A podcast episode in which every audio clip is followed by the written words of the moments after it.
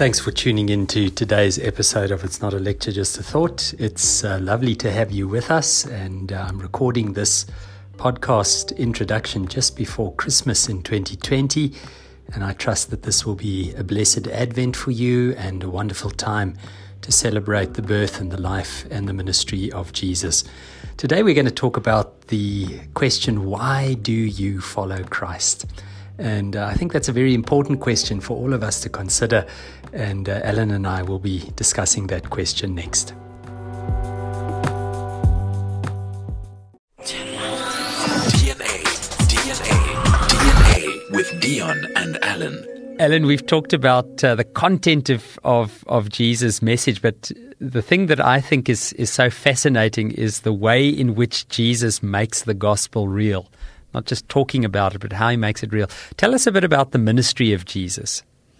Well, in John chapter 10, verse 10, we told that we told the reason for Jesus' coming. He says, and he, he's speaking about himself. He says, I have come to bring people life and life in all its fullness. He, he does not say, I've come to get people into heaven. Mm. He says, I've come to bring life. And so please, let's hear this, that, that Jesus is, is really wanting to bring life before death. Hmm. But some of us have been obsessed with life after death. Hmm. Now, if we're obsessed with life after death, then we're not going to be fulfilling Jesus' sermon. Remember, we, we looked at Jesus' sermon, Good News for the Poor, Release for the Captives, the year of Jubilee, because we're so focused about the life after death. Mm. Jesus says, I've come to bring you life in all its fullness and to do so now. Dion, you know, let me try and use an example of that. In in my ministry, I get asked sometimes to marry people, and uh, the couple comes to see me, and the first question I ask is, "Well, why do you want to get married?" Hmm. It's a good question. Absolutely, and um, I always love hearing the answers. You know, sometimes the room gets a bit quiet; they get a little embarrassed, and they they look at each other, and uh, and they say, "Well, like life just wouldn't mean anything without her. Or, sure, you know, if he just understands me so well, you know, I don't have to say anything when I'm in his presence. He just, he just knows me. He knows me.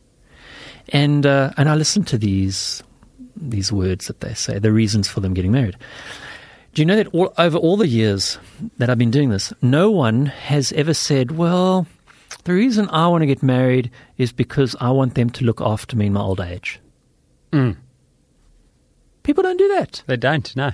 People get married because they can't stand now without them. You know what I mean? They, they, life without them is just not magical, not meaningful at all. That's why you get married. Sure. Right? You want to be with the person.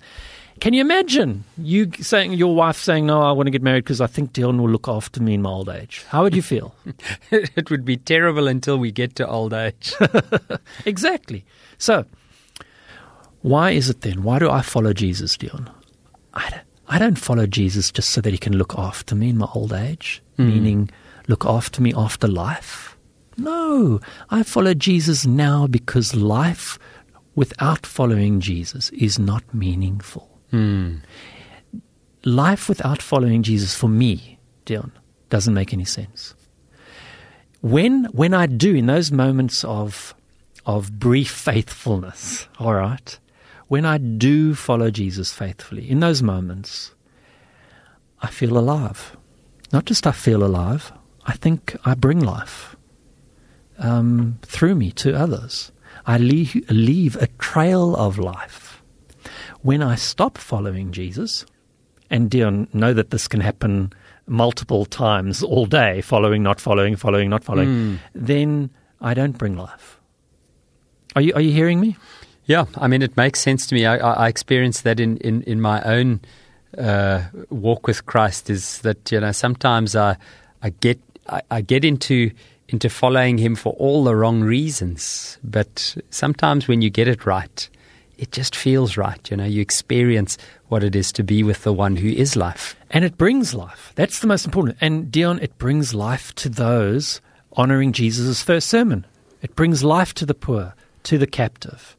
It read, it's sharing, it's generous, all of those wonderful things. So yeah, we we then we believe, we call to to believe in Christ, not to get into heaven, but to have life in all its fullness. But get this the life that we're given cannot be taken away by death. So, eternal life, very often we, we, we think of those words, eternal life, as life that begins once we're dead. Eternal life is new life. It's a life um, of faith. A, a life of faith does not earn eternal life. It is eternal life. We experience what is eternal life? It's new life in the now. In the now. Today you will be with me in paradise. Jesus said. It's it's about life now, and guess what? It's life that that we can't take away, so that death can't take away.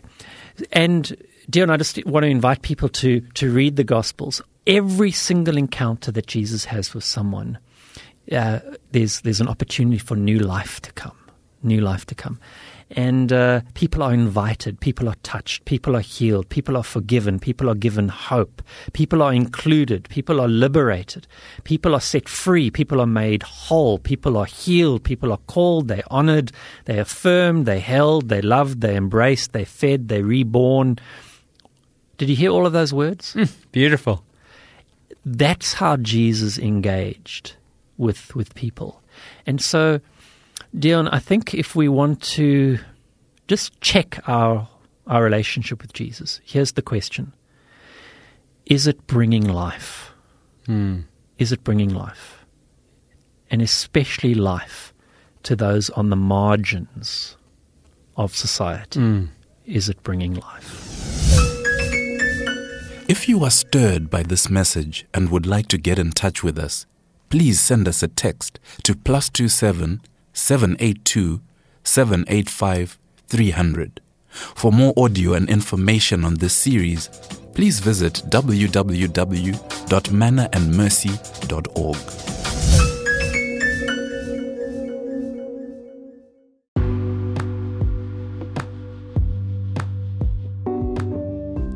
So, thanks for listening into today's episode, and I hope you found it meaningful and uh, that your own reflection on why it is that you follow Christ will inspire you to a life of justice and peace, faithfulness to Jesus and his way of living in the world, and to seeing that God's will is done for you and and for all of creation, for all persons and non human creation.